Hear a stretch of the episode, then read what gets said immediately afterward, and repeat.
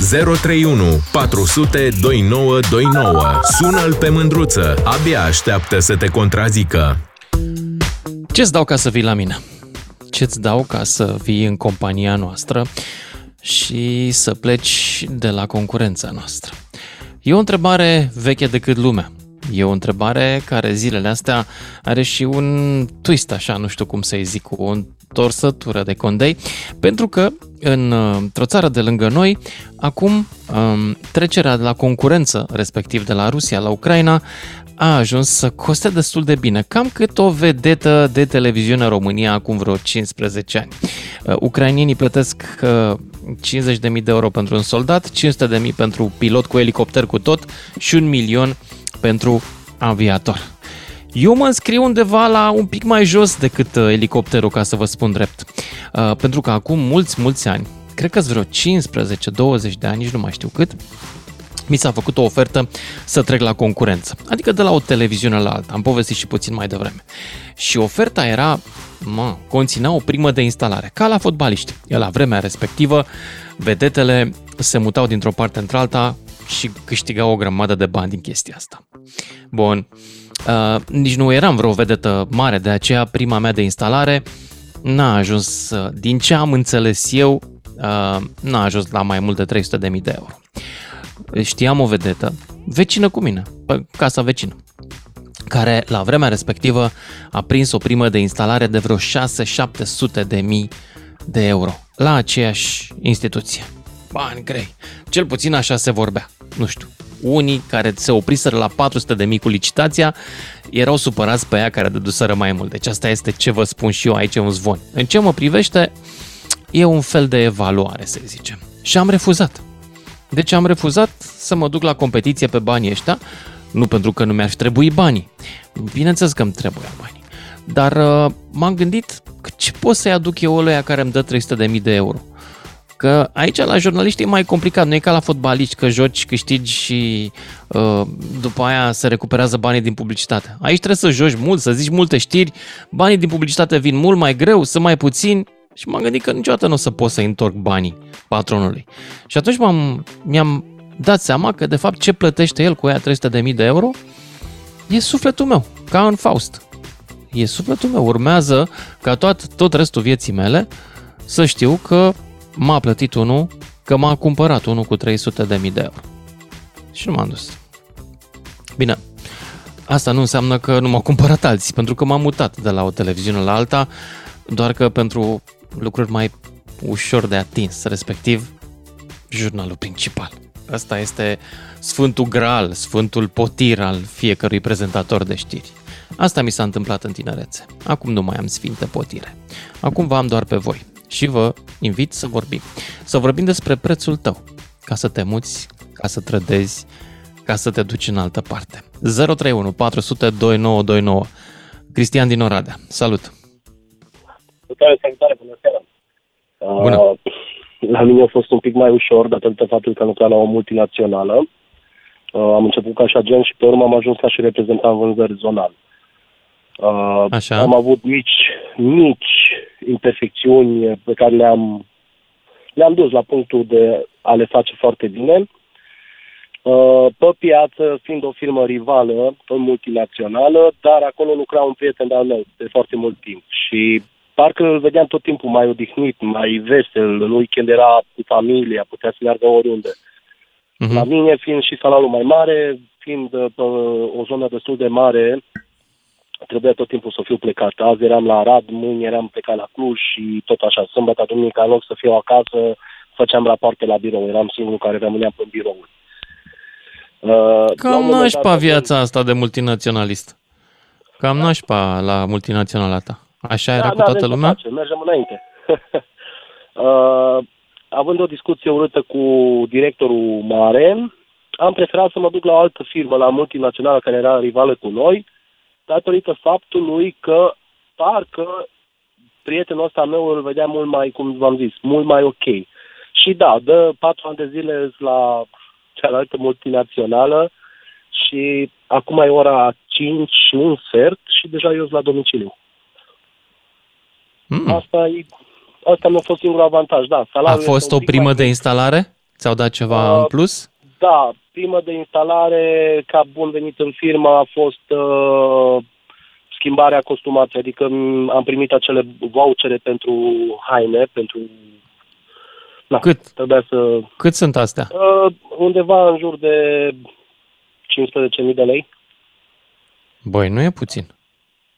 Nu e puțin, dar faptul că totuși ai o, o armată de oameni sub mână pe care trebuie să o dirigezi în toate părțile și să faci să fie totul bine și să asculți pe fiecare om, se pune preț mai mult pe om decât pe beneficiu. Pentru că, până la urmă, dacă omul este mulțumit la locul de muncă și este mulțumit cu superiorii și cu colegii pe care are, că nu suntem superiori, toți suntem colegi, uh-huh. totul merge bine.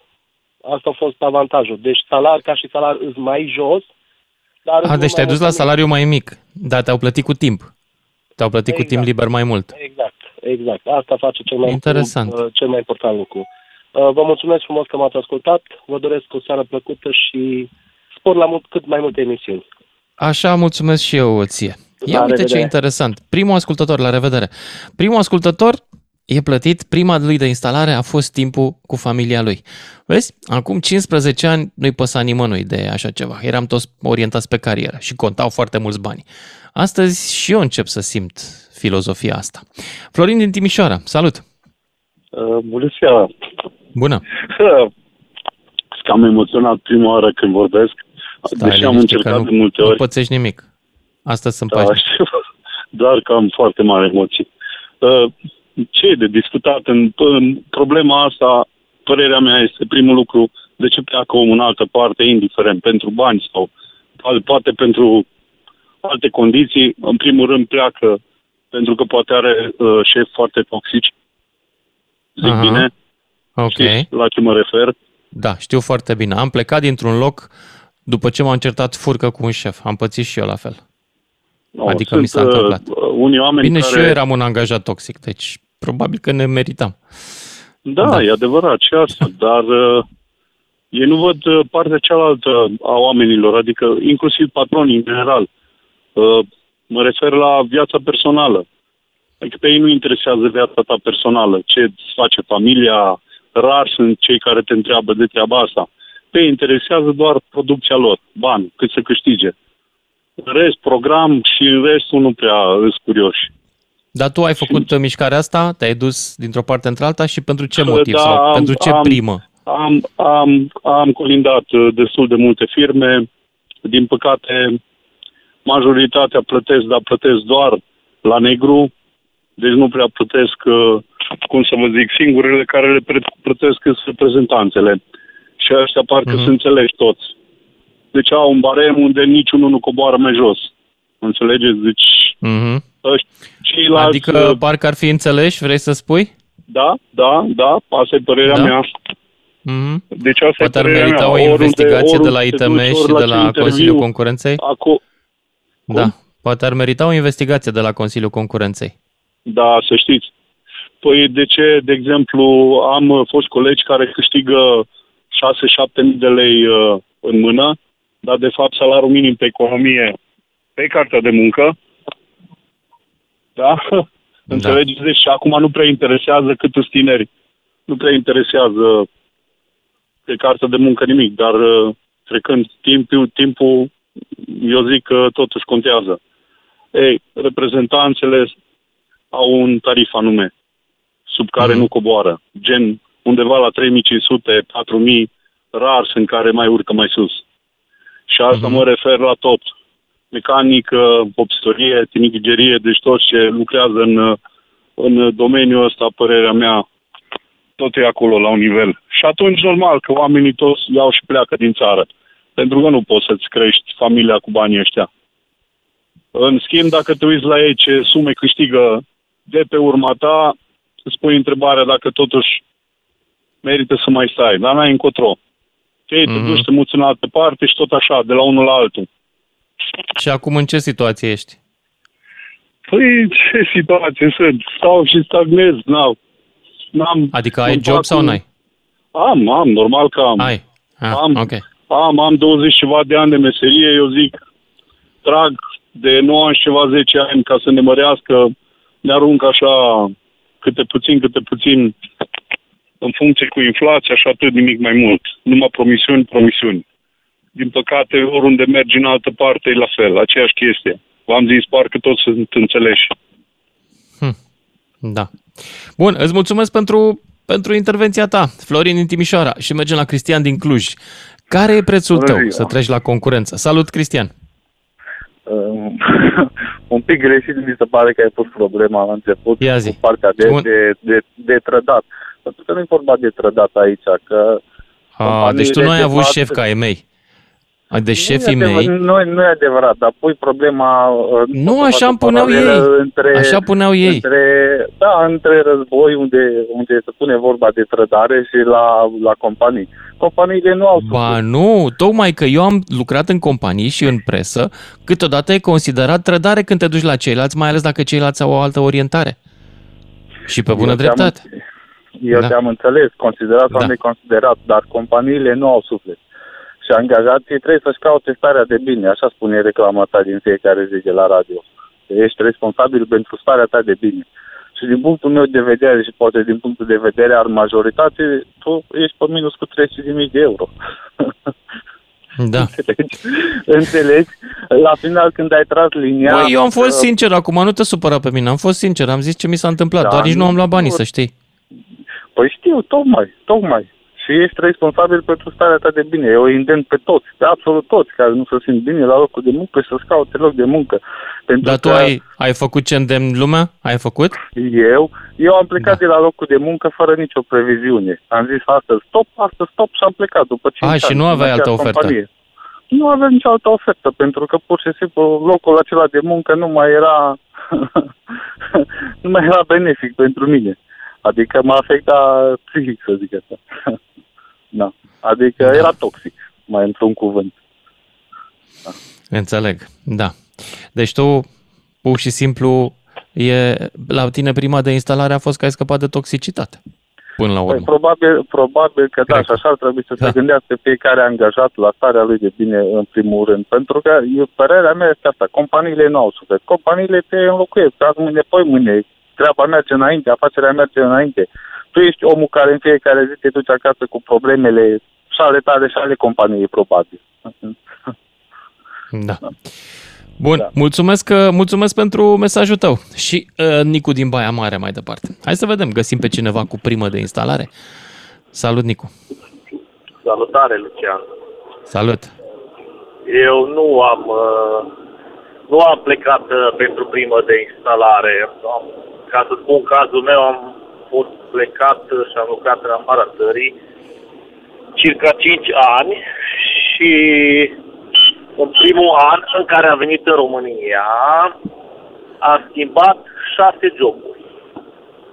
Pentru că prețul pe care trebuie să plătească o companie ca să mai aibă sunt eu, da, persoana mea, respectul, nu disprețul. Da. Mm-hmm. Asta ar trebui să urmărească toată lumea și opțiunea este în funcție de vârstă, da. Probabil că o persoană de douăzeci și cinci de ani care are toată viața înainte va accepta un preț al trădării, pentru că dorește bani, dorește să se realizeze. Eu la patruzeci și cinci de ani urmăresc alte aspecte la jobul pe care am. Adică să am salariu, un salariu decent, bun și să fie trecut tot pe cartea de muncă, pentru că trebuie să ne gândim deja la viitor. Sperăm că vom fi pensionar și că totul va fi bine, nu supre, cum se prevede. Da. Pot să spun în cazul că eu am încercat să aduc pe cineva de la concurență, la mine la firmă, am încercat să aduc un coleg la, la o firmă la care partea fixă este la vedere și cealaltă este în plic, partea fluctuantă a salariului, și persoana până la urmă a ales banii și da, în loc să aleagă varianta siguranței și a legalității, a ales bani. Acea altă firmă mm. și nu a venit. Da, da. Deci, din experiența ta, firma. Sunt mai mulți care aleg banii decât cei care îi refuză? Uh, eu, după cum s-a spus, cred că vine în funcție vârstă sau fiecare ce aspirații personale. Cine se mulțumește că are o casă și are o mașină cu care poate să meargă și nu visează la N concedii pe an, în N locații, se mulțumește să iasă și mai aproape, se gândește la persoane. Pentru că degeaba este salariul mare și am fost la multinaționale, degeaba ai un salariu foarte bun, de trei ori mai mare decât, sau de patru sau de cinci ori decât media, media salariilor din România și ai o mașină și te vede lumea, pentru că nu ai, ești omul companiei, nu mai ai viață personală. Și în weekend și tot te, te mută departe de casă ca să te rupă de familie, în general și de prieteni și de tot, și ca să te poată folosi uh, full time pentru ei. Da. Eu am muncit și așa trei ani de zile și am ajuns de la optzeci și nouă de kilograme la o sută cinci de kilograme. Ce să mai spun? Da, asta e cel mai prost. Toată lumea trebuie să cântărească. Stai la serviciu, o, mănânci, și banii, stai da, și mănânci. Da, oribil. Oribil. Ai și cum te simți la acel job? Cum a spus și antevorbitorii mei, cum te simți în acea companie sau acea firmă, dacă ești respectat sau nu? Dacă mergi cu plăcere la muncă sau nu? Pentru mine a fost foarte greu. Abia la loptulea job, după ce m-am reîntors în țară, am reușit să ajung undeva, dar m-am luptat de fiecare dată și n-am acceptat compromisul și tot ce, până am găsit ceva unde să ne potrivim unii cu ceilalți. Mulțumesc! Mulțumesc și eu! zero trei unu patru sute douăzeci și nouă douăzeci și nouă dacă vreți în direct. Marian din Tecuci. Salut, Marian! Bună seara, Lucian! Mă scuzați, îmi cer scuze în avans, dar sunt un pic reușit.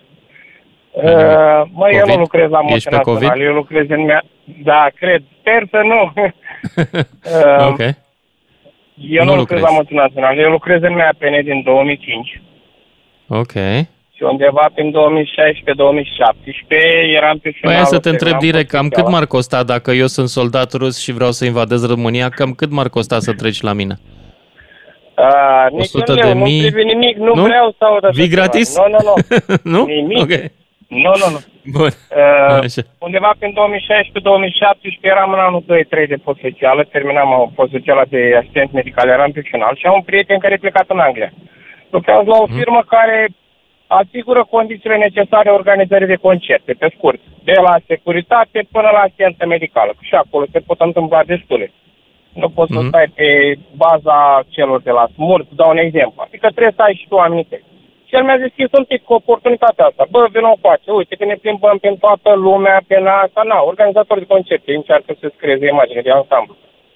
Și am zis, da, bă, super, hai, când termin post liceal, am făcut și un pic de voluntariat ca să am ceva acolo vechime la mână, totul era bun și gata, gata să plec, gata să plec. Era ideea că eu mă și plafonasem un pic în sistem și mm-hmm. nu, mai, nu mai aveam satisfacția locului de muncă.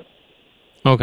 Din fericire, că atunci am zis din păcate. Auzi, dar știi, ce, fericire, știi ce te rog? Rămâi pe linie să-ți luăm numărul de telefon da. și continui povestea după și jumătate, dacă poți. Mulțumesc da, mult! Sigur, sigur, ok, sigur, super! Sigur. Mersi frumos! Lucian Mândruță face radio cu vocea ta când te lasă să vorbești în direct la Digi F M, ca să știi. Hai că te las, n-am fost nașpa. Astăzi te întreb care e prețul tău. Prețul, a, pentru ce? Ca să pleci de unde ești acum. Prețul ca să, unii ar spune, unii șefi ar zice, să trădezi compania, alții să o părăsești. Eu am trecut și prin șefi din ăștia care considerau plecarea o trădare. Și pe bună dreptate. Câteodată, da, atunci când compania are o cultură internă atât de serioasă, încât tu o vezi ca pe o familie, ca pe o, nu știu, o parte a ființei tale. Alteori, compania e o treabă rece care îți dă banii la sfârșitul lunii și tu iei și în rest fiecare își vede de treaba lui și nu aveți vreo legătură emoțională. Câteodată ai o legătură emoțională nașpa cu șeful care e toxic și pleci din cauza lui. Dar astăzi vreau să te întreb despre prețul tău. Și mi-a venit ideea uitându-mă la ucrainienii care plătesc soldații ruși să vină și astăzi au convins pe unul. Au convins pe unul care a venit cu tancul. Nu știu cât ia pentru tank. Înțeleg că soldatul simplu ia cincizeci de mii de euro. Bun, hai să ne întoarcem la Marian din Tecuci, care a trăit o experiență, sigur, nu la război, dar în timp de pace. Salut, Marian! Salut, Lucian, din nou și salut din nou ascultătorilor! Hai așa, că îmi spuneai că ai plecat... Că... Povestește, mai, mai iau de la început un pic, că să înțeleagă toată lumea care a intrat mai târziu. Deci eu lucrez în sistemul meu pe din două mii cinci.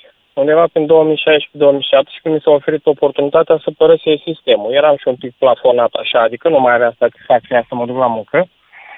Mm-hmm. Și profitând de faptul că eram în ultimii ani de post socială de asistent medical, mi s-a oferit oportunitatea să plec undeva în țările calde, mai pe românește vorbind. Aveam de câștigat de acolo și financiar și mă vedeam și lumea, deci aveam tot, era numai de bine. Din păcate atunci așa am gândit-o eu, dar pe parcurs s-a dovedit a fi din fericire. Am întâlnit o persoană care mi-a dat lumea peste cap, mai aici mă refer la soția mea, bineînțeles. Uh-huh. Și practic am renunțat la bani pentru liniștea sufletească, pentru a-mi putea întemeia o familie, pentru că am văzut în ea că am cu cine. Acum, pe parcurs, au trecut ani, au trecut, îți dai seama, o grămadă de ani, aveam și trei copii, pun și câinele al patrulea. Suntem bine, din punct de vedere personal suntem bine, eu profesional sunt împlinit, toată lumea pe ne lucrez. Dar ce s-a întâmplat acum... de te-ai împlinit? Ce s-a întâmplat de te-ai dezplictisit? A venit războiul și acum e mai interesant în lumea A P N? Uh, nu, atunci când eram în momentul respectiv, de ce mă plictisem? Ajunsesem să fac numai pază. Mm-hmm. Deci da, altceva e, nu mai e boring rău. Da, okay. Este. La un moment dat, crede-mă că nu mai știi ce să mai faci. Mă suturasem, acum poate aberez, mă suturasem să număr și frunzele din copaci. N-aveam ce să fac și la un moment dat și plafonez profesional vorbind, că deveneam ca un zombi. Veneam la muncă, mă duceam acasă, iar veneam la muncă, iar mă duceam acasă. Acum este într-adevăr mai provocator, a fost și chestia cu pandemia și eu tot pe medical am rămas, dar trecând peste faptul ăsta, că sunt momente și momente. Ideea de bază care este? Indiferent de locul de muncă unde ești, niciodată, și aici sper să mă ascultez ascultătorii tăi, niciodată să nu-ți vinzi sufletul, să nu-ți vinzi liniștea de acasă, timpul petrecut alături de familie, pentru orice bani ar fi aia, orice sumă, nu poți să răscumperi niciun bani din lumea asta, nu poți să răscumperi chestiile astea, niciodată. Eu mai am o vorbă, seara când pun cap pe pernă, vreau să dorm liniștit. Mhm. Și aici înțeleg. Care au avut urechi, o putu să înțeleagă. Îți mulțumesc da. pentru povestea ta. Îți mulțumesc și merg mai departe. Însă, ia să vedem care e prețul altor cetățeni. zero trei unu patru sute douăzeci și nouă douăzeci și nouă. Ce te poate convinge să pleci dintr-o parte într-alta, de la o companie la alta? Ce te poate convinge? Și aici poate să intre orice, de la prima de instalare, nu știu dacă se mai dă acum. S-a dat înainte de criza economică din două mii opt, se dădea cel puțin în presă. Asta v-am povestit acum o oră. Dar sunt și pachete. Sunt pachetele astea de avantaje. Mașină, abonament de sănătate, abonament la sală, mai știu eu ce se mai întâmplă, ce se mai dă ca să te muți. zero trei unu patru sute douăzeci și nouă douăzeci și nouă, hai să vă aud povestea voastră. Marian, salut Marian. O salutare, salutare Lucian. Marian e numele meu și te sunt din București. Așa.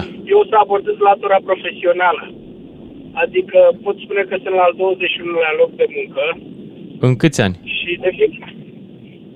Am plecat de fiecare dată când am considerat că nu sunt respectat. Iar aici, la ultimul loc de muncă, am peste nouă ani și cred că vreau să ies la pensie, dacă nu se întâmplă alte nebunii. Ce înseamnă să te respecte cineva? Adică, cum se manifestă respectul față de tine? Profesional și uman, profesional și uman, adică nu doar să muncești pentru bani. Să-ți dea valoarea de care ai nevoie, să-ți ofere șansele de care ai nevoie și să respecte ceea ce spune în contractul de început. Adică, când bați, când bați palma la început de elaborare, se stabilesc niște, niște obiective și niște reguli, adică să le respectăm. Uh-huh. Și angajatorul de multe ori cam uită să facă ceea ce promite sau mai taie din uh, promisiuni, că de lasă că la noi în România merge și așa. Și uh-huh. e foarte urât din partea lor. Și ăsta cum te-a convins să te duci la el, actualul la care ești de nouă ani? Păi... Uh, simplu, a respectat ceea ce a spus și din contră, ne oferă foarte multe, adică ne oferă atât... Zim care sunt avantajele care te-au ținut nouă ani aici. Ai mașină de serviciu? Da. Ok. Am un salariu care mă motivează. Adică am este o... jumate, jumate bonus, jumate fix sau cum e salariul? Ca să te țină, să te motiveze. Este, este un salariu care... este ok. Prefer să nu Ai, e fix? E fix sau are legătură cu performanța? În funcție de performanță, în funcție de Aha. performanță. Deci de-aia te da, motivează. Și... Ok. Da, da, da, da. Și am mai lucrat, eu mai, mai precis lucrez în vânzări. și am Mi-am imaginat. Diverse, Așa. Da, am lucrat la diverse firme, stabileam un procent la început, dar formă pe parcursul anilor se mai, mai interveneau diferite corecții, dar în defavoarea noastră a angajaților. Domnule, nu se mai poate datorită cu tare, datorită cu tare și uite că te obligau să pleci. Mm-hmm. Și cât timp se respectă anumite lucruri și te zic că sunt super ok. Și aș vrea să le mulțumesc pe această cale, prietenii știu de ce.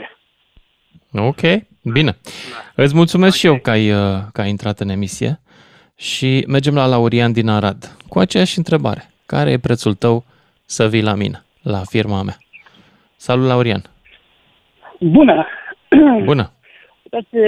Este o situație destul de plăcută în această emisiune și sunt poate și patroni care ne ascultă, pentru că omul nu prea își schimbă locul de muncă, nu cred că este un lucru foarte plăcut să schimbi locul de muncă, pentru că știu și eu am muncit într-o firmă de construcții șaisprezece ani. După șaisprezece ani am fost nevoit să plec datorită faptului că patronul a mai mărit salariile.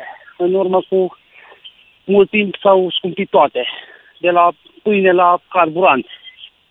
Absolut toate prețurile au crescut, iar salariul rămâne, rămânsese destul de mic. Iar în momentul când mi-am zis uh, patronului ar trebui să mai pună și el ceva la salariu, pentru că de ani de zile avem același salariu, mai ales că suntem angajați cu minim pe economie, că așa este cam nouăzeci la sută din firmele de construcții ne angajează, angajează oamenii cu minim pe economie, ca să nu plătească la stat și diferența o dau la negru. Dar că eu am zis că și avea nevoie de un salariu un pic mai mare, să mai pună ceva la salariu, la care patronul mi-a zis că momentan nu poate. Eventual să vedem dacă mai scade prețul la carburant, dacă mai trece timpul și o să aibă un profit mai mare, o să mai pună și el ceva la salariu. Fapt care m-a făcut să-mi mut locul de muncă, să mă schimb, să mă duc la o altă firmă, tot în domeniu, unde sunt mulțumit, sunt mai bine plătit, sunt apreciat pentru ceea ce fac și cam asta e modul pentru care mulți muncitori își schimbă locul de muncă. Nu pentru că primești prime, prime nu se mai primesc, cel puțin în jobul ăsta de construcții, de utilaje, de șoferie, nu există prime. Să primești o primă că te mulți să te duci la altă firmă, nu. Doar salariul te mm-hmm. motivează. Da, înțeleg. Păi... Uh... Nu e, chiar vreau să vă spun că nu este un lucru plăcut, este, cred că mai neplăcut să te muți din, dintr-o firmă în alta, ca și cum te-ai mutat de la o casă la alta. Este foarte neplăcut, nu este un lucru ușor, este destul de greu, sentimental, dar, până la urma urmii, este vorba de, și de bani, pentru că pentru aia muncim, de aia plecăm la muncă, fiecare dintre noi mergem la un job mai bun. Păi la da, o, că tu mi-ai zis că ai plecat, fiindcă ăla nu mai mărea salariul. Păi n-am mai vrut să mai mărească da. salariul și utilaje la trei mii de lei în ziua de astăzi, nu, nu știu dacă este un salariu... E cam puțin. Suficient. Este cam foarte mic. Da. Când cu experiență în domeniul de douăzeci de ani, cu calificare, cu toate celea, am considerat și eu că este un salariu foarte mic, prețurile au crescut și el n-am mai vrut să mai pună. Și am mi s-a spus că dacă se va mai ieftini carburantul și vor mai scădea costurile firmei, atunci poate o să mai pună și el ceva la salariu, dar momentan nu poate. Am înțeles. Atunci, dar în timpul, în timpul ăsta el își mai lua câte ceva, o mașină, un telefon? Absolut.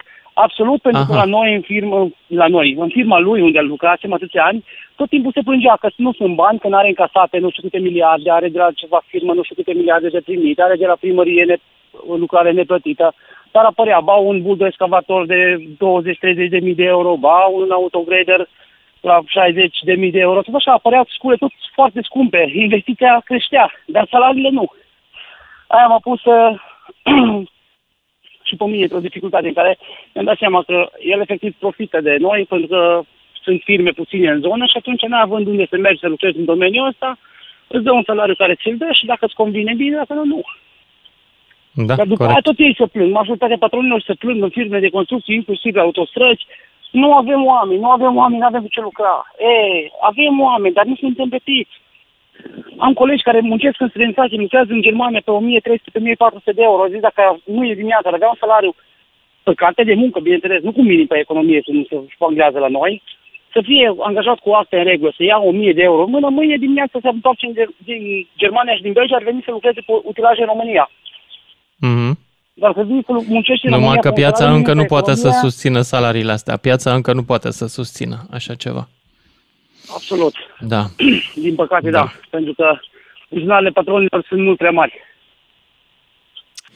Nu e vorba de buzunarele patronilor, e vorba de piață în general, pentru că patronii ăștia trebuie să-și vândă munca cuiva, care nu dă mai mult decât da, da, domnul, X pe ea. Da, aveți perfect de dreptate, dar uh, kilometri nu de... Nu e numai că își ține el banul. Toate au crescut. Deci la ei au crescut. E adevărat. Pentru că prețul da. kilometrului care îl făcea cu cincisprezece mii de lei, acum îl face cu douăzeci și cinci de mii de lei. Deci la el se poate mai mult.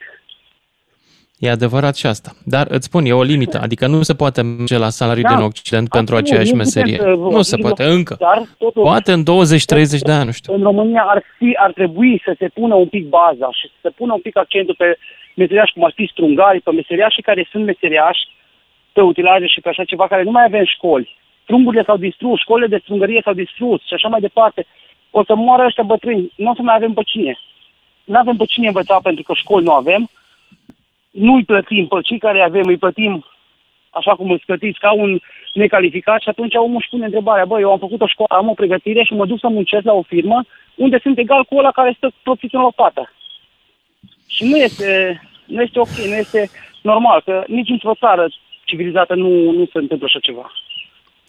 Laurian, mulțumesc pentru intervenția ta. Uh, bună, bună observație. Nu o să mai avem tineri că nu mai vrea nimeni în domeniul ăsta. De acord. Cristi din Lugoj, ia să auzim. Bună, Lucian. Bună. Uh, prețul meu, aș zice, mm? deci în momentul de față lucrez la multinațională. Lucrez remote de acasă, deci n-am, uh, n-am, mica, n-am nicio problemă cu asta. Dar în căutarea unui, să-l schimb jobul și prețul Ei, ia zi, la... ia zi. Ia zi, unde, unde? Cât, cât, cu cât te-aș convinge să vii la mine la competiție? Cu un plus douăzeci la sută față de ce fac în momentul de față. Bani? Doar bani vrei? Da. Atât? Doar bani, pentru că, bineînțeles, că restul de pachetul, pachetul de beneficii, îl subînțeleg că este tot la fel. Deci, celelalte ah, beneficii okay. care le-am și în clipa de față. Deci, și de ce întreb? Pentru că a fost cineva la început care mi-a zis că s-a dus la mai puțin, dar să aibă mai mult timp liber.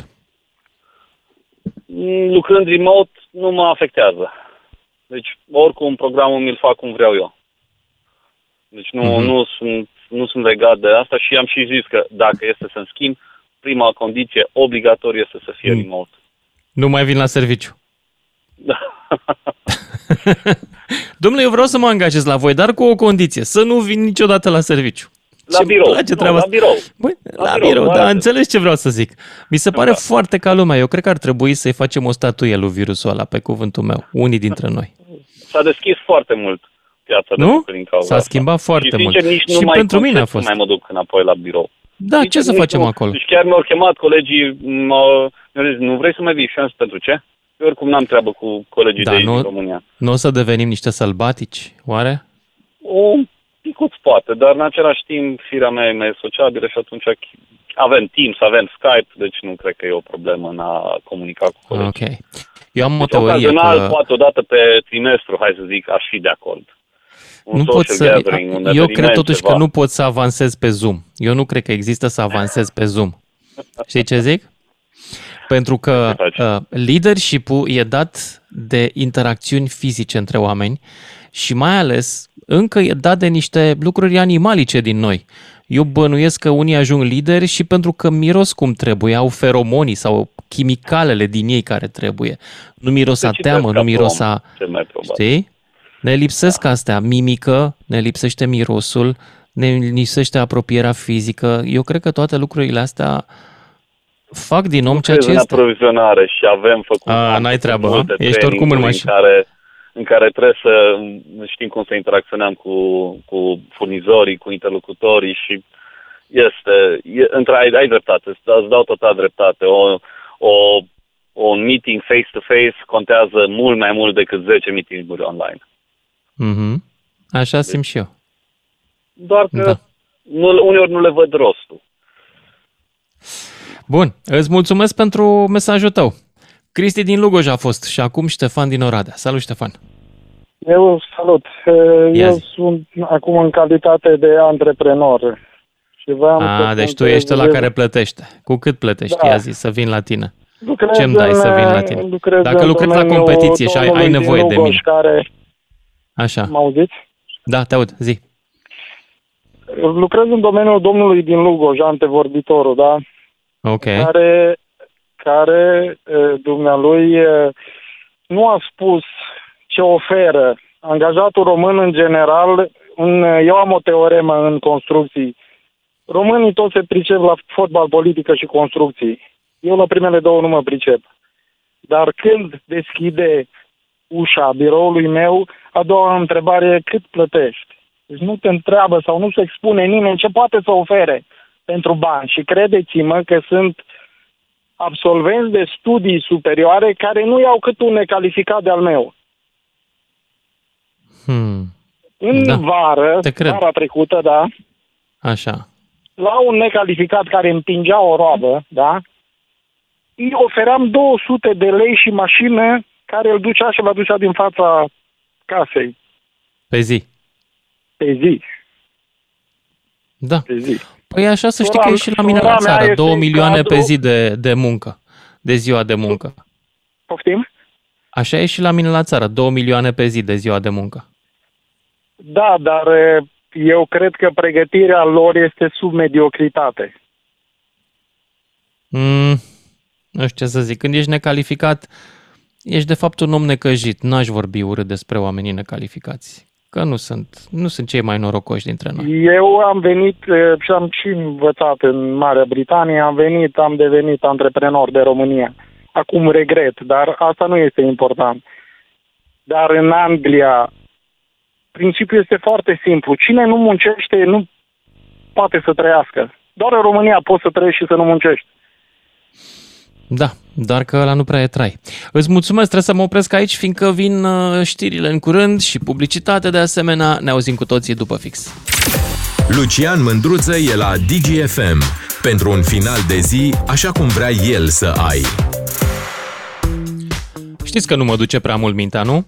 Nu mă duce și atunci nu pot să mă opresc să nu fac următoarea glumă. Păi ce mă, numai ucrainienii să aibă la Kiev mall atacat, distrus, în flăcări? Păi da, până când? Adică Bucureștiul ce nu e stare să aibă și el mall-ul lui ars? Acum serios vorbim. Iertare, iertare pentru această glumă. Nu am rezistat, pur și simplu n-am rezistat. E o glumă extrem de proastă. Știu că oamenii și-au pierdut banii acolo. Sper că era asigurat. Caz în care a pierdut compania de asigurări, dar trecem peste povestea asta și mergem mai departe cu subiectul de astăzi. Subiectul de astăzi este: care e prețul tău? Cât îți dau să vii la mine, la concurență? Cât îți dau? Ce îți dau? Ce anume te poate determina să schimbi jobul, să schimbi mai ales loialitatea față de companie? Știți că sunt multe companii care ele cred că noi ar trebui să fim loiali, să... Unele pe bună dreptate, că unele creează în interior o cultură de companie de care te îndrăgostești și câteodată rămâi și vrei să fii loial. Altele cer doar loialitate fără cultura de companie, fără elementul ăla emoțional. Da, să trecem peste. Și să vă aud pe voi. Marius din Timișoara e primul. Salut, Marius! Salut, Lucian! Uh, am dat direct pentru că ai făcut o remarcă la sfârșit, la antevorbitorul meu, când ai zis că muncitorii necalificați sunt fără ceva de ei, cu alătate când n-ar fi soarta împotriva lor. Și aș zice, nu, am zis doar că nu vreau să vorbim urât de ei, pentru că nu au nicio vină. Asta a fost sensul a ce am zis eu. Aici aș face o paranteză. Eu sunt un antreprenor din Timișoara, micuț, am o firmă de sisteme de securitate și instalații electrice și până în două mii paisprezece am fost angajat. Și am avut multe, multe joburi și multe domenii, inclusiv vânzări. Vânzarea a fost principalul, după care am plecat dincolo la Austria și m-am învățat pe chestii tehnice. Și m-am întors înapoi în România, cu experiența care am acumulat acolo și am zis, ok, hai să fac o firmă micuță, eu și cu mai cineva, pe instalații electrice și așa mai departe. Și am început cu încet, am crescut, am crescut, dar gândește că am pornit în domeniul meu de la stadiul de necalificat. N-am făcut absolut nicio școală să mă specializez, m-am specializat strict pe șantier, învățând de la... Foarte bine, foarte bine. De lucru, adică uh-huh. vreau să fac meseria, vreau să învăț și vreau să fiu cel mai bun în domeniul meu, sau da, să fiu printre cei mai buni, nu cei mai buni, că n-ai greu să fii cel mai bun și să te... o singur.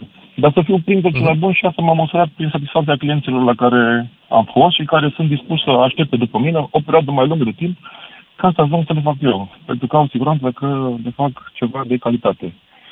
Dar acum, în calitate de antreprenor, mă chinui destul de mult, adică o mare parte din problemele firme pe care eu le am și mă chinui să le gestionez este găsirea unor oameni care, cu care pot să cresc. Și nu caut oameni specialiști, nu caut nimic de mult și timp care, am avut abordare. Deși, de ce nu-i găsești? Nu, nu ți-i permiți? Sau pur și simplu nu sunt? Nu e vorba de financiar, pentru că financiarii cu cât lucrează și cât venit generează, atunci automat îmi pot permite și eu să plătesc mai mult. Este, munca lor este direct proporțională cu răsplata financiară. Okay. Și atunci, deși am fost criticat de alți uh, prieteni antreprenori care sunt mai de succes ca și mine, că e abordarea greșită, eu am încercat tot timpul să iau oamenii de la zero și am zis, ok, inclusiv în anunțurile de angajare, am dat angajez oameni necalificați care sunt dispuși să se califice la locul de muncă. Adică am căutat oameni necalificați care să aibă un caracter și o etică de lucru. Asta m-a interesat cel mai mult la un angajat. Asta am căutat. Uh-huh. Și zic sincer că mi-e foarte, foarte greu. Am avut... Asta vreau să întreb. Cum îți dai seama că un om are etică? Prin interesul lui față de job. Deci când vine la, la lucru și ok, hai să vedem ce avem astăzi de făcut. Păi avem de statul susținere video. Uite, camele se instalează așa, senzorii se instalează așa și mai departe. Nu am pretenții. Deci lui, de la un altul, prima lună ai un salariu în care vreau să văd ce știi, ce poți să faci. După care, din a doua lună, dacă văd că ești implicat și dai țilința și vrei să vezi și vii la mine și mă întrebi, dacă am de ce le punem acolo în colț? Dar de ce le legăm pe două fire? De ce le legăm pe doisprezece vot? De ce le legăm? Înțelegi? Prin interesul lui față de ceea ce face. Exact. Mă raportez de exact ceea ce făceam eu când eram angajat. Adică când începeam un job nou, eram ochi și urechi ca să văd cât mai repede ca patronul, firma la care eu eram, să fie mulțumit de mine. Și atunci aveam oarecum o satisfacție din chestia asta și inevitabil veneau și răsplățile, da, că era, era muncă recunoscută și prom- promovai în firmă și mai departe. Deci a fi un muncitor necalificat nu este absolut nicio problemă. Nici eu nu cred că e. Da, deci, evident. Nu este, nu, este, nu este un dezavantaj. Atât din cât tu vrei. A, da, nu, e un nu, dezavantaj nu. În momentul în care ești eu... Și într-adevăr, sunt antreprenori care sunt niște gunoaie de oameni în adevăratul sens al cuvântului, care profită din toate punctele de vedere. Exact asta vroiam efectiv. Și eu să, să zic, că nu-mi place să vorbim sau să ne uităm urât la cei mai de jos decât noi. Asta era mesajul. Absolut deloc, dar problema este că am avut experiențe rele cu ei, foarte multe, în ideea în care eu merg de bună credință. Am angajat oameni care nu stau pe stradă. La ziua care am venit să să-i angajeze, da, eu stau pe stradă cum îmi potrivesc. Dar bun, hai să vedem. I-am dat niște bani de buzunar, eu m-am oprit din timpul meu liber, din telefoanele și mai departe care le aveam în continuu și să mă pun eu să-i caut lui cazare, într-adevăr, nu în cele mai luxoase condiții, cazare specifice muncitorilor, care sunt cu patru supratetate, câte patru-cinci camere, dar e doar că nu mai stai pe stradă. Și am fost, i-am dat bani din, în avans, i-am dat salariul în avans, i-am dat Uh, cazare, i-am dat bani de mâncare în fiecare, în fiecare zi și după care la, la, sfârșitul, la sfârșitul lumii când am dat bani, e ok. Nu ne sucotim cu, cu banii care ți-am dat, mai amână, ia salariul întreg și după aceea începe încetul cu încetul să mi dai înapoi în salariu. Și că după ce am dat bani în mână, a doua zi nu mai e. Cu tot cu, cu, tot cu echipamentul de protecție, cu tot cu hainele de pe el, tot ce am dat, o plecat ce două zi nu mai dat. Bun, în cazul ăsta se vede că exista un motiv pentru care omul era pe stradă. Câteodată, într-adevăr, exact. Oamenii cum își aștern așa doar. Da. Și atunci, da. Inclusiv problema... Dar nu trebuie să-i judecăm pe toți așa. Trebuie să luăm pe fiecare absolut, da, nu în parte. Îi luăm pe fiecare, dar și cum își trăzămii, tot stau în fiecare zi și mă gândesc cum să stimulezi, cum să fac. Și atunci am văzut cum că salariul fix nu este soluție, pentru că e salariul fix la mine, e, în fiecare zi am alt client, sau da, la două zile am câte un client. Am venit, i-am instalat, gata, clientul de ce plecă la următorul. Atunci am zis, ok, nu mai merg până într-un salariu fix, până într-o mâine, după care aveți comisiuni la fiecare în parte. Asta e soluția la care eu acum mă chinui să o implementez în interiorul firmei mele, ca să vreau, exact cum am spus și lor, vreau să mă plătesc cel mai bine în domeniul meu dintre toți. Dar asta este direct proporțională cu munca și implicarea voastră. Dacă voi mergeți și faceți o instalare la care eu am un adaug, da, nu știu, câștig o mie de lei la lucrarea respectivă și din care timpele fixe poate sunt patru sute de lei. Dacă mă faceți într-o zi, eu câștig cinci lei în timp. Atunci vă pot să vă mai dau și vouă, cinci lei la fiecare. Dacă aceeași lucrare mă faceți în două zile, profitul meu nu mai este. Deci n-am de unde. Și atunci, bonificația vine din stimularea asta. Ok, trebuie să faci lucrarea asta, este și se poate, adică nu le zic ceva ce nu fac. Când mă duc cu ei pe șantier și le, le-am arătat că fiecare parte l-am dat și a crescut pe lângă mine și am făcut. Asta am făcut o instalare de supraveghere video cu supraveghere video și alarmă, am făcut într-o zi. Deci se poate. Deci toate exemplele care și eu și-a luat banii, și și-a luat banii pe toată munca, da? și a luat bani, a făcut pe toată munca, deci nu e nicio problemă. Foarte frumos. Asta pentru mine a fost, fiind angajat... Adică tu nu plătai timpul, fost... plătai treaba făcută, asta zici. Treaba făcută, exact. Ideea e că da. Am încercat să țin foarte mult peste program, dar ideea e că pentru mine, fiind angajat atât de mulți ani, salariul a fost prioritar, indiferent că am avut, n-am avut bani, salariul la angajaților trebuie să fie la zi. Orice s-ar întâmpla. Sau nu, evident, dacă nu a fost în ziua, a fost o două zi dimineața. Deci, deci îți, da, mulțumesc, îți mulțumesc, trebuie să merg mai departe. Ridicat, nu este o scuză să fii... De acord, nu e. Deci nu e. Îți mulțumesc tare mult pentru mesajul tău, dar trebuie să merg mai departe. La Titi din Râmnicu Vâlcea. Salut, Titi! Ia zi. Bună seara! Care e prețul da, tău? Bună seara, ce mai că e destul de târziu. Da, referitor la ce spuneau interlocutorii dumneavoastră mai dinainte. Toți patronii sunt binevoitori, toți plătesc bine, toți, totul frumos și în același timp se plâng de oameni. Eu colind destul de mult. Am lucrat în afara țării, am stat șaptesprezece ani la același patron. Funcția mea a fost acolo coordonator echipă muncitori. În mare parte români erau, muncitorii erau români. Oamenii mm-hmm. tot timpul apreciau românii. Foarte inventiv, descurcăreți, adică pe fiecare dată când puneam un român să-mi facă ceva, se descurca chiar în etapele desfășurării lucrării, întâmpina diverse care nu țineau de domeniul lui. Găsa modalități să continue.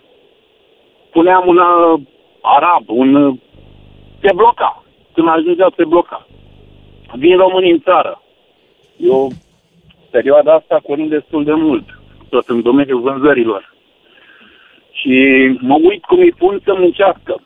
Oamenii, patronii mari, investitori în construcții, fără schele, fără protecție, fără nimic.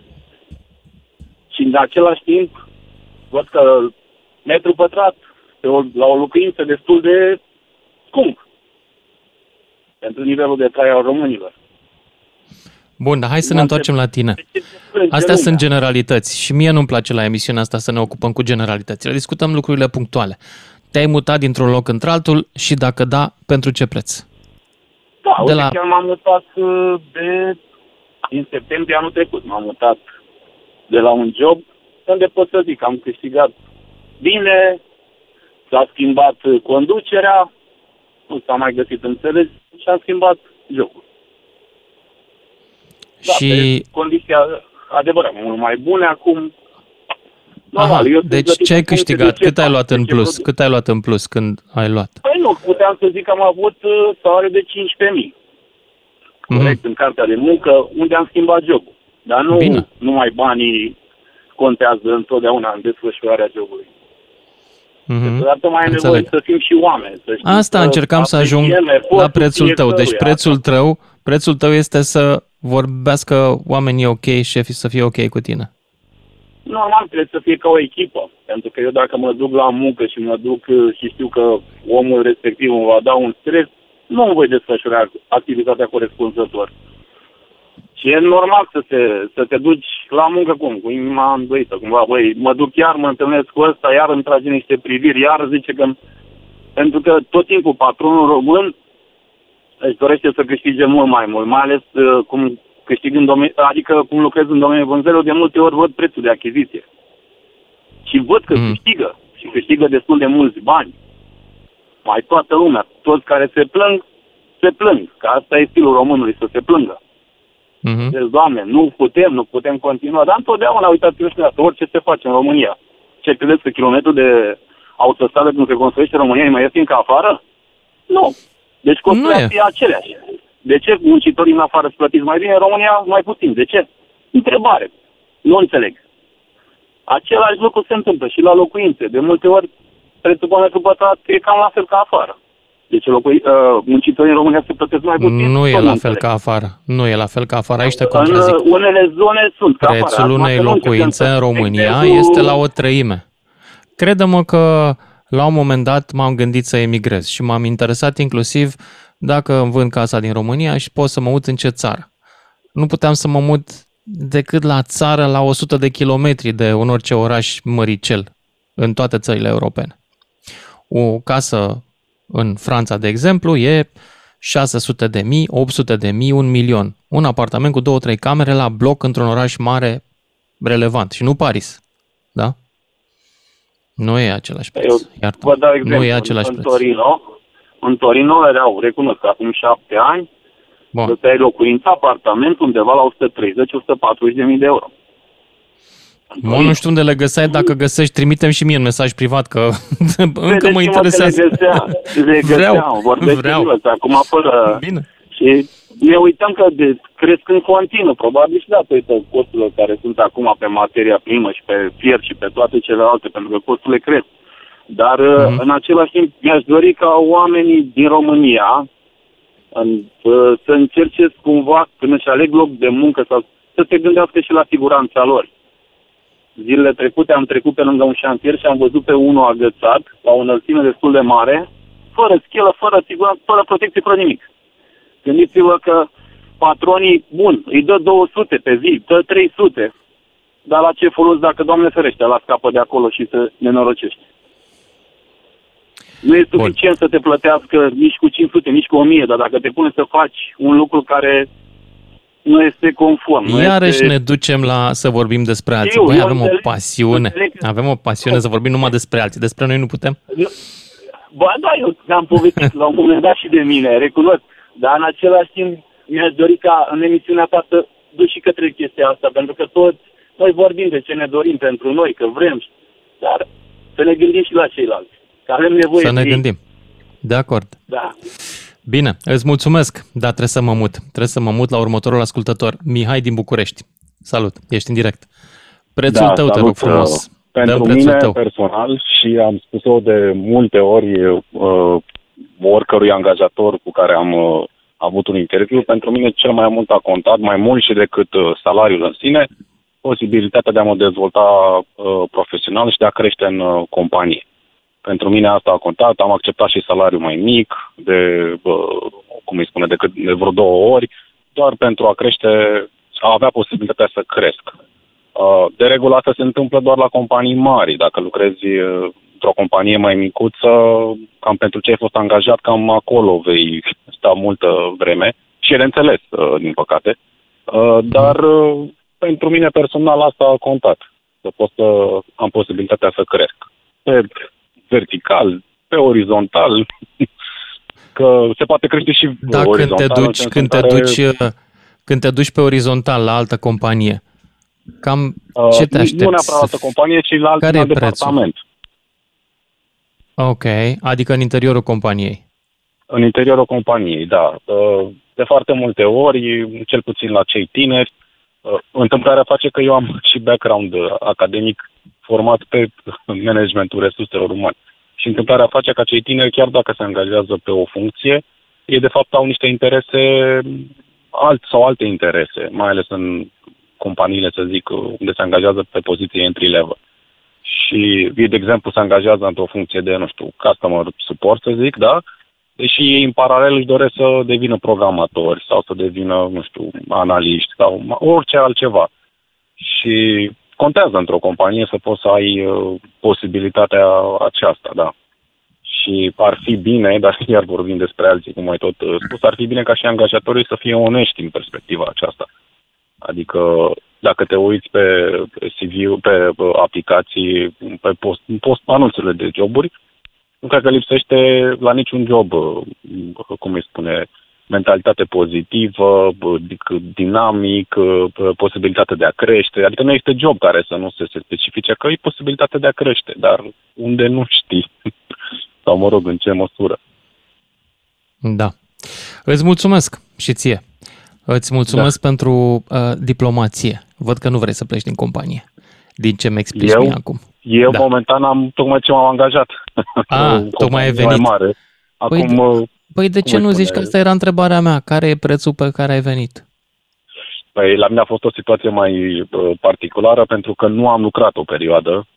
Cu pandemia am fost în altă parte, în afara Bucureștiului, am stat vreo nouă luni de zile, am vrut să fac a. ceva pe plan personal și după aceea am revenit și am început să aplic la job și am și trecut printr-un proces de reconversie, adică eram, făceam total altceva înainte să înceapă pandemie și de acum fac M-am altceva, m-am reprofilat pe I T, recunosc. Dar am, am putut, la vârsta aceasta am putut. Mihai din București, mulțumesc, mulțumesc pentru mesaj. Și mai departe, Constantin din Călărași. Salut, Constantin. Bun, să trăiți, domnul Bun. Lucian. Încerc mereu să intru la dumneavoastră în emisiune, dar mai greu. Să vin de la serviciu și ascultă mașina. Îmi cer scuze pentru succesul meu, iertați-mă pentru succesul acestei emisiuni, dacă mă puteți ierta. Și în legătură zi, zi. cu patronii, am plecat de la Așa. o firmă de la sectorul trei de construcții, unde aveam cinci mii brut, adică patru mii net. Am venit la o firmă reprezentantă de camioane, sunt electrician auto, și mm-hmm. că am șase mii brut, trei mii cinci sute net. Bani mai puțin, dar acolo eram obligat să lucrăm zece stai, ore. Stai, stai, stai, stai. Cum adică? De unde? De ce s-a micșorat? Păi da, pentru că la firme de construcții se opresc decât douăzeci la sută, da. A, deci în da, cinci mii brut, e altă... ei patru mii net. E altă fiscalitate, și la firmele da. normale, okay. din șase mii brut, rămâi cu trei mii cinci sute. Păi și-ți convină? Păi acolo patronul, e domnul Negoiță, ne spunea așa, că dacă nu vă convine, plecați. Eram plătiți opt ore și lucram zece. Era prima parțială primăria sectorului trei. Și atunci ce te-a mișcat pe tine să te duci într-o parte într-alta? Care a fost cel mai important lucru? Prețul tău? Programul uh-huh. de lucru care se respectă. La, aceasta este o multinațională de camioane. Am înțeles. Înțelegeți? Deci ajungi și, și tu acasă ca oamenii. Ok. Da, și am lucrat uh, la autostrăzi, vreo doisprezece ani, la firme tot străine, italiene. Uh-huh. Și... degeaba spun patronii că nu pot, să, nu pot să dea un salariu, că șase mii de lei brut, cum iau aici, înseamnă cinci mii net, dar te pune să lucrezi și sâmbătă și zece ore pe zi, de aceiași bani. Deci compania nu cheltuie mai mulți bani. Deci statul român încasează mai puțin. Deci asta este dilema. Înțelegeți? Da, înțeleg.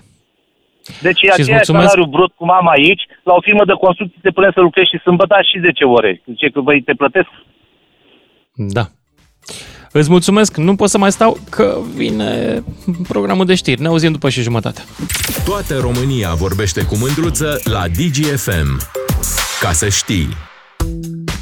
Care e prețul tău? Ca să te muți la concurență. Mi-a venit ideea acestei emisiuni când am citit astăzi că un soldat rus care trece la ucrainieni e premiat de ucrainieni cu o primă de instalare, ca pe vremuri în, la, la poliți, la, la poliți, la fotbaliști și la jurnaliști, se mai întâmpla înainte de două mii opt, deci e premiat cu cincizeci de mii dacă e el singur, dacă e cu elicopterul cinci sute de mii și dacă e cu avionul un milion. Bun, n-am nici elicopter, nici aia și nici în Ucraina nu sunt, dar vreau să vă întreb pe voi, pentru că la noi se pune problema să ne mutăm de la un job la concurență. Care e prețul vostru? zero trei unu patru zero zero doi nouă doi nouă. Ce trebuie să-ți dau ca să vii la mine? Florin din Oradea, salut! Florin, ești în direct. Da. Să închizi radio-ul, te rog frumos, și stăm doar pe telefon, bine? Da, am, l-am închis. A, așa, ia zi. Domnul Lucian, uite hmm. ce uh, vreau eu să spun. Uh, yes. În legătură cu între vorbitorii care vorbeau că au angajat și nu, nu vor să lu- nu vor să lucreze sau e, nu toți, unii nu, nu învață toți.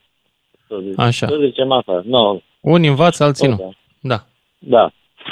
Domnul Lucian, uite, spun uh, chestia mea reală. Ia zi, ce ai pățit tu? Eu optsprezece ani am lucrat șofer cătir. Am colindat toată lumea asta, Europa, începând în Ankara, în afară de Marea Britanie. Așa. Bine. Acum lucrez la firme de construcție. Construcție. Ei se ocupă cu pavaj. De patru ani eu n-aș știu să pun un pavar, habar nu aveam. Am început de la zero. M-a angajat omul, m-a dus, domne, uite, ce îs, eu habar nu am, mm-hmm. dar, na, vreau să muncesc. Și care programul? Am început, da, bine, vii Așa. la lucru de mâine, o să vii, da, vin. Cu nouăzeci de lei pe zi. nouăzeci de lei Așa. pe zi? Da. Cam puțin. Asta e acum sau era mai de mult? Acum patru ani, când am început. Nici atunci nu era prea mult. Băi, așa. Uh, Ce s-a întâmplat uh, între timp? Ai învățat să pui pavaj? Zi-ne mai, mai repede povestea. Da. Am început, am, am uh, învățat toate etapele de pavaj, cum, ce, am să fac tot. În timp, omul mi-a crescut salariul.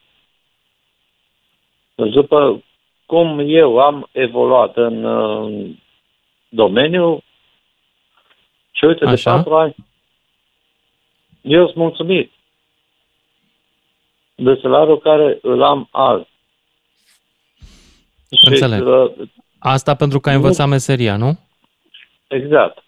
Și eu omul da. uh, am văzut că am uh, ambiția să învăț, să fac, și acum îmi dă uh, oameni să mă duc și să bize pe mine pentru lucrarea respectivă.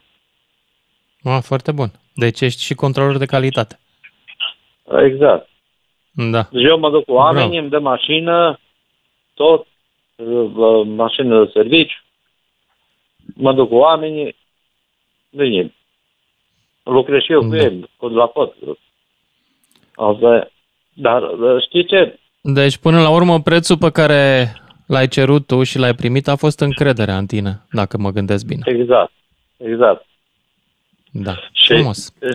Asta vreau să ajung. Toți care vor să facă o muncă, să învețe ce, ceva, altceva, sau mă rog, nu știu. Dacă nu, nu, nu... Bă, Uh, înveți să faci ceea ce ăsta, să nu vezi lucru care ce, să, ce faci n-ai cum nu... Bun, mulțumesc mult Florin din Oradea, trebuie să mă mut mai departe la următorul ascultător, care este Daniela din Suceava. Bună Daniela. Bună seara. Bună, ia zi-mi, tu? Care e prețul Eu tău să am... te muți la concurență? Pre- prețul meu de m-am mutat la concurență, nu știu că am avut concurență. Eu cred că am plecat de la stat, lucram în învățământ uh-huh. și am plecat la patron. Era foarte solicitant, eram administrator de școală. De dimineață până seara, douăzeci de ani am lucrat în școală. De dimineață până seara stăteam la servici. Și prețul plătit, primul rând, sănătatea, timpul petrecut cu copiii care nu mai... aveai timp, deloc, iar când ajungeam acasă, na, obosită, ca tot. Și s-a schimbat și conducerea, au fost toate adunate și am preferat să plec în, în privat. Cred că sunt puțini care pleacă de la statul privat. Dar, da, adică ai plecat pe salariu mai mic? Că de da. Obicei știu că e mai, ai plecat, nu? Da. Pe salariu mai mic pe hârtie, dar nu, nu mă afectează. Adică prefer să pleci pe salariu mai mic, dar să ai liniște.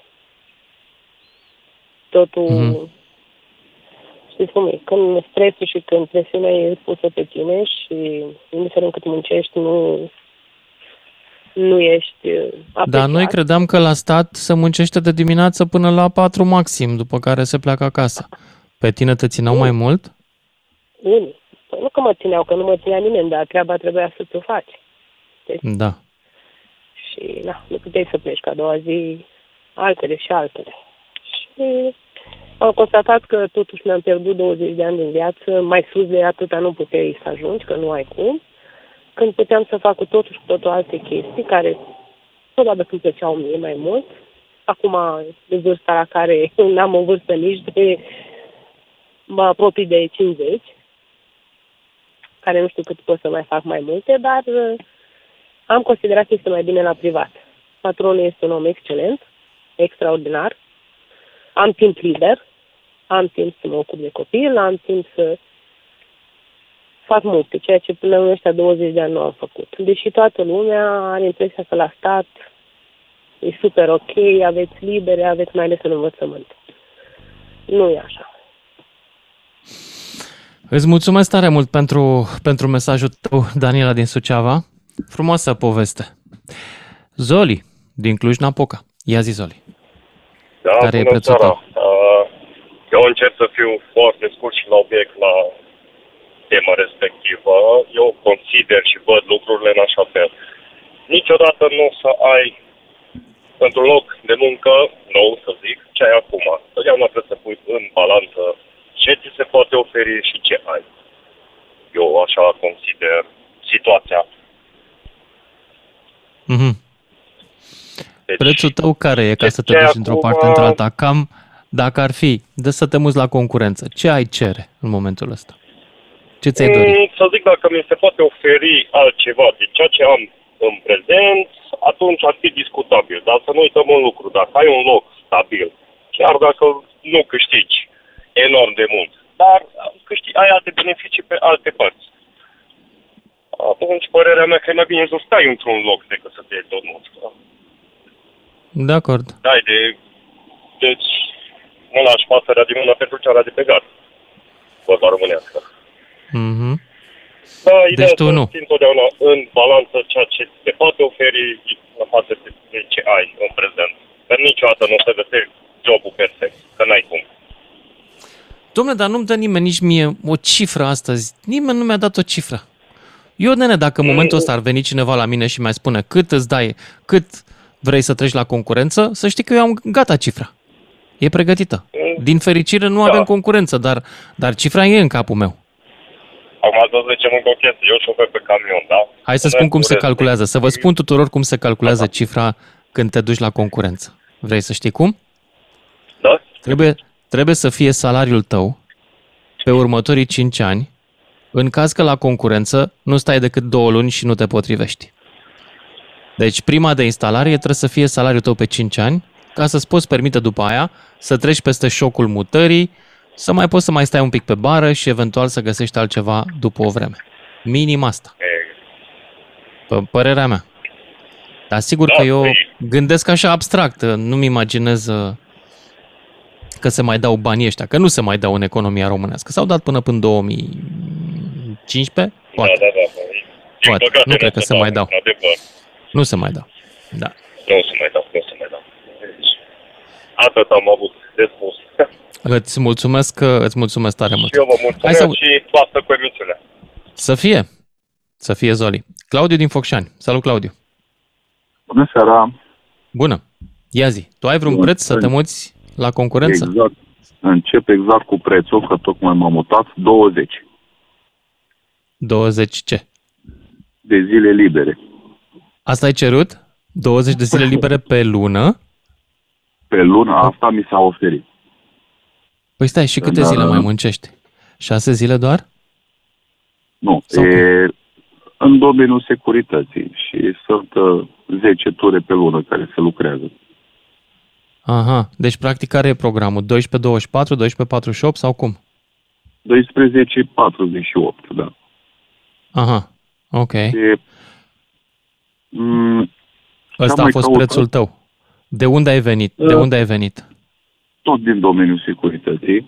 În ultimii douăzeci de ani am lansat pe branche aici trei firme de la București mari până la profit și pe drum să pierde și timpul și respectul din partea angajatorului. Și întotdeauna cred că asta am căutat, pentru că bani nu se dă în România, cu oricât am muncit. Respect și un pic de timp liber pentru familie. Foarte frumos. Mai mult nu cred că putem aici. Da. Respect. Băi, adevărul e că respectul e câteodată mai valoros decât foarte multe sume, foarte mari sume de bani. Eu lucrez în trei locuri de muncă. Pentru oh. că am timp. Bine, am înțeles. Uh, și am observat că asta lipsește foarte mult. Respectul. Oricât te-ai dedicat pentru o companie, orice îi face, deci...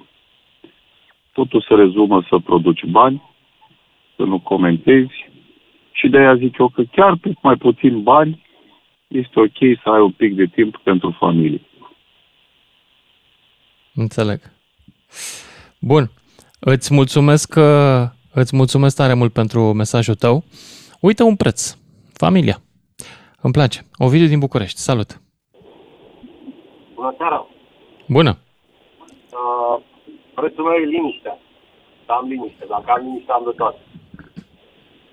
Așa. Întotdeauna am căutat într-un loc de muncă să fiu liniștit. Adică să mă integrez cât mai repede, să, fie, să fiu de acolo. Adică să fiu, să fiu pentru lucrul ăla. În momentul în care am simțit că nu mai am liniște, adică nu mai fac față, nu mai așa, am lăsat locul altuia. Mm-hmm. Întotdeauna am, am încercat să mă uit. Cum se manifestă liniștea? Să te lase șeful în pace să-ți faci treaba cum vrei tu sau cum? Nu, nu, nu cum vreau eu, nu neapărat cum vreau eu, dar dacă îmi spune, nu trebuie să faci asta, asta și asta. În momentul în care eu le fac, ok, dacă nu le fac și am nevoie de ajutor sau așa, cer ajutorul. Dar nu să le fac de capul meu. Uh, nu e ok, până la urmă patronul e patron. Fiecare își vede interesul. Adică, na, de-aia se fac patroni. De-aia sunt da. Afaceri pentru bani. Nu vrea nimeni să facă afaceri de dragul altuia. Asta e, asta e părerea mea. Eu am căutat liniște. În momentul în care am avut liniște, am pus-o timp. Dacă stai pe capul meu și mai îmi dai încă o sută de mii de lucruri peste și mai îmi spui nici că nu le fac bine când eu știu cum trebuie făcute, atunci e o problemă. Dacă e la mine, încerc să remediez, dacă e la el, nu prea e ce să remediez. De fapt, tu cauți să fii șef, indiferent cine ar fi șeful tău? Um, oarecum da, adică, na, nu știu, să zic așa, uh, am Am încercat să fac o, o afacere, adică încerc să fac o afacere, tocmai în ideea asta, pentru că am văzut la alții cum e și am zis, băi, dacă eu pot să fac lucrurile astea pentru ei, de ce n-aș face pentru mine? Uh-huh. Și acum lucrez pentru mine, cum ar veni, adică nu am un șef rău, nu am un șef rău, dar nici bun. În ah, toți anii okay. care am lucrat pentru altcineva, am învățat și s-a mai apoi. Ovidiu, mulțumesc, mulțumesc, cred că mai am câteva minute și mai am un ascultător, Alexandru din Sibiu. Salut, Alexandru. Bună seara, domnul Lucian. Salut. Bună seara, auziți? Salut, te aud, te aud, te aud bine. Uh, Ia zi. Având în vedere la ce a spus și ce ați întrebat, pentru mine, dacă aș fi să lucrez da. în aceleași condiții, ca să te... ce te-ar, ce te-ar... care e prețul tău să te muți la concurență? Uh, sunt două... două condiții pe care le-aș impune. În primul rând, să încep în, alt, în altă parte, dar în aceleași condiții, automat aș dori un salariu cel puțin zece douăzeci la sută peste ceea ce câștig acum. Iar dacă ar fi să merg la altă firmă pe același preț, pe același sumă, ar trebui să am alte condiții. În schimb, eu pentru mine personal... Ce înseamnă alte un... condiții? Ce înseamnă alte condiții? Păi... Depinde asta de meseria pe care o practic. Acum aș fi șofer de tir, sunt situații în care nu ajung. O mașină mai acasă. bună sau uh, pauze mai dese? Uh, nu neapărat pauze, că pauzele le respectăm uh, conform timpilor de conducere, dar și asta poate fi un, uh, o bună condiție, un bun argument. Și mai mult timp uh, sau mai multe pauze petrecute acasă alături de familie. Asta ar fi condiția uh, pe care aș impune la o nouă firmă. Mm-hmm. În rest, nu cred că ar fi necesar sau ar fi un motiv ca să pot să schimb. E să pleci la tine ar însemna și trădare? Adică ai simți vreo fidelitate față de patron? Păi dacă ar fi să plec, nu aș pleca cu, cu ceartă. Aș pleca frumos, regulamentar, prin aviz, să pot să fie, să pot să-mi și întorc înapoi, în caz că nu, nu convine la cealaltă firmă. Înțeleg. La fel cum a venit, la fel mi-aș dori să și plec. Ok, mulțumesc. Mulțumesc, Alexandru din Sibiu. Nu știu dacă mai avem Eu. timp, Bogdan, pentru încă cineva. Mulțumesc, mulțumesc. Două minute și jumătate. Salut! Salut, Alexandru. zero trei unu patru zero zero doi nouă doi nouă, mai avem două minute și jumătate pentru încă un ascultător. Ia să vedem cine o fi el. N-am aflat astăzi prețuri, dar am aflat lucruri interesante, că sunt mulți oameni care ar da ce au acum pentru un șef mai înțelegător și mai mult timp liber pentru ei înșiși. Și că se poate să te duci la salariu mai mic ca să scapi de ceea ce pare tortura jobului. Există și așa ceva. Sigur că există așa ceva, normal.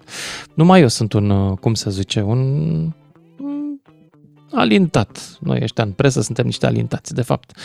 Da, sunt oameni care trăiesc mai greu la job decât noi. Hai să vedem dacă mai intră cineva. Nu mai intră nimeni? Păi atunci, ba nu, văd că sună un telefon. Hai să vedem cine e la telefonul ăsta. Nu sună, ăla nu e un telefon. Atunci, dacă nu e niciun telefon, vă atrag atenția asupra unui lucru. Intrați, dacă aveți timp, pe paginile Digi F M sau pe pagina mea și căutați un video cu mine într-o pădure. O să am nevoie de voluntari. La curățenie. Prima acțiune e duminica viitoare la Tuzla. Pe plaja Tuzla, unde o să facem curat. E destul de bine, dar mai e un pic de scos la lumină, că vine întâi mai, peste o lună și un pic. Ne apucăm, uh, nu știam de inițiativa Ministerului Mediului și ei s-au gândit la așa ceva, dar noi ne apucăm cu o săptămână mai devreme. Sigur că noi ne-am gândit mai din timp. Și începem de săptămâna viitoare, duminică va fi Tuzla, apoi luni Pădurea Gherghița de lângă București, apoi marți undeva în Craiova, în zona Craiovei, apoi miercuri Clisura Dunării, joi Timișoara, în zona Timișoarei și vineri în jurul Devei, într-o pădure de lângă Deva. O să am nevoie în toate aceste localități, deci dacă vă recunoașteți că sunteți de acolo, dați un like pe pagina de Facebook Digi F M, unde o să primim, sau pe pagina mea, unde o să primim în curând pinurile, adică locurile cu uh, locurile de strângere și locurile uh, unde o să facem curat. Nu e mai mult de două ore pe zi, nu este un efort extraordinar, nu e doar să curățăm ceva, ci să dăm și un semnal că asta ar trebui să se întâmple în multe comunități din România. Vă mulțumesc tare, trebuie să mă opresc aici, ne auzim cu toții mâine seara.